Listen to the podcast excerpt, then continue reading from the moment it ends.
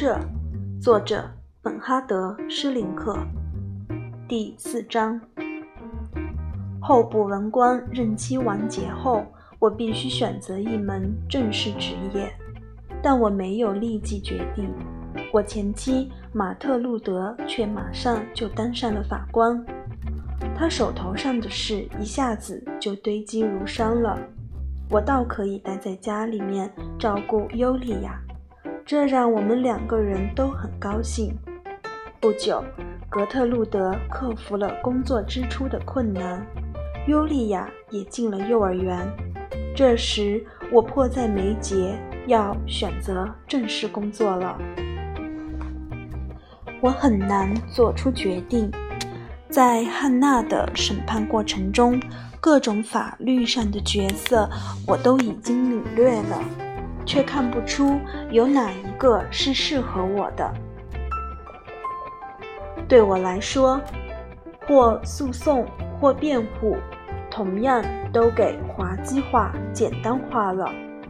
至于说到最后的判决，则是所有简单化事物中最滑稽的。我觉得。我也不适合在行政部门当个政府官员什么的。做候补文官时，我在州政府干过。我发现那些走廊、气味、办公室、公务员等等都一概苍白、单调无味。这么一来，剩下来即使还有法律工作，也寥寥无几了。我真不晓得，如果不是冒出了一位史法学史教授给我提供了一个在他手下工作的机会的话，我后来会去干什么？格特路德说：“我的选择其实是一种逃避，是对生活挑战与生活责任的逃避。”他讲得很有道理。我正是在逃避。只有逃避才能使我感到轻松。我这个选择也不是永久性的。我对格特路德这么说，也对自个儿这么说。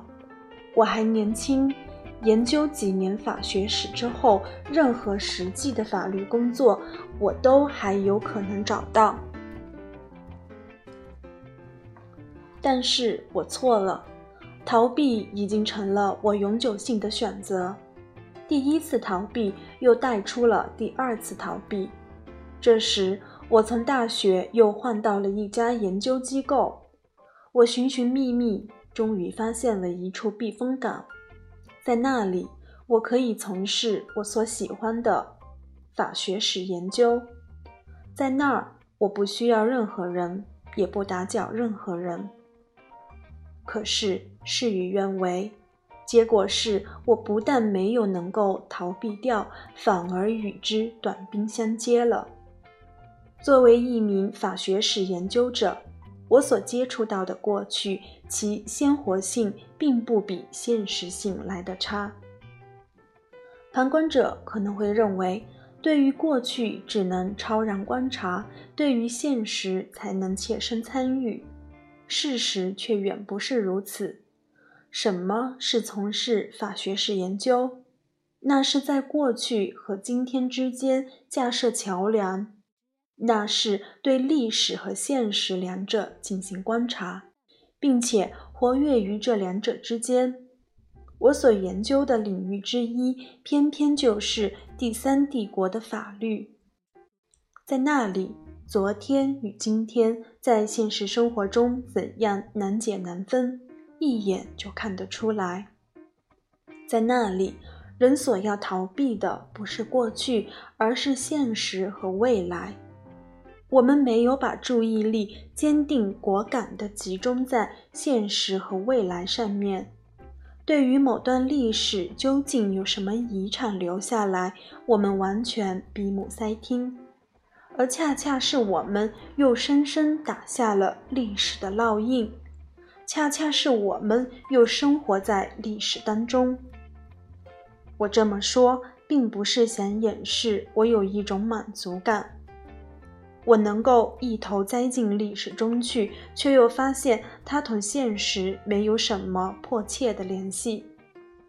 第一次觉察到这种满足感时，我正在研究启蒙时期的法典和法律草案。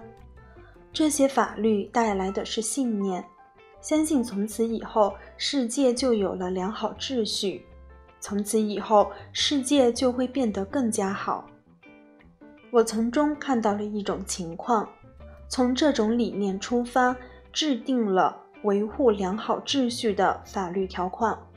而条款又变成了良好秩序之严肃的守护者，并且被逐条逐条写成优美的法律，更以其优美性证明着真理性。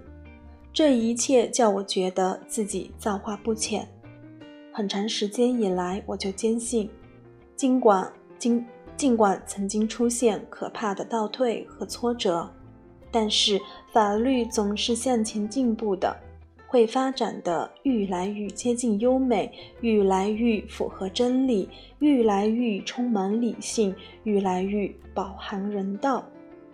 但是我不久就发现，我这种信念不过是春梦一场而已。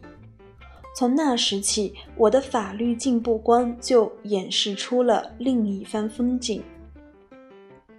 其中固然包含着目的，但是这目的却又是经过多次震撼、摇晃、迷茫、困惑和丧失理智才达到的。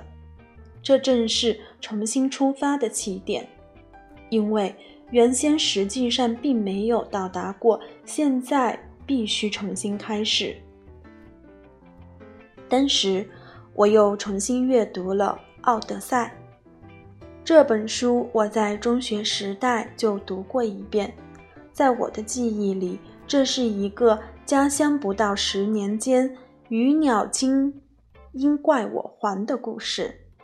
但是实际上，这个故事讲的并不是离乡背井又回来了。希腊人相信一个人不可能两次掉进同一条河。怎么会相信有返回从前那个故乡的事儿？奥德修斯回来不是为了留下，而是为了重新出发。《奥德赛》其实是一部关于运动的历史，有目的，同时又无目标，是成功，同时又是徒劳。一部法律史，同它相比。又有什么差别呢？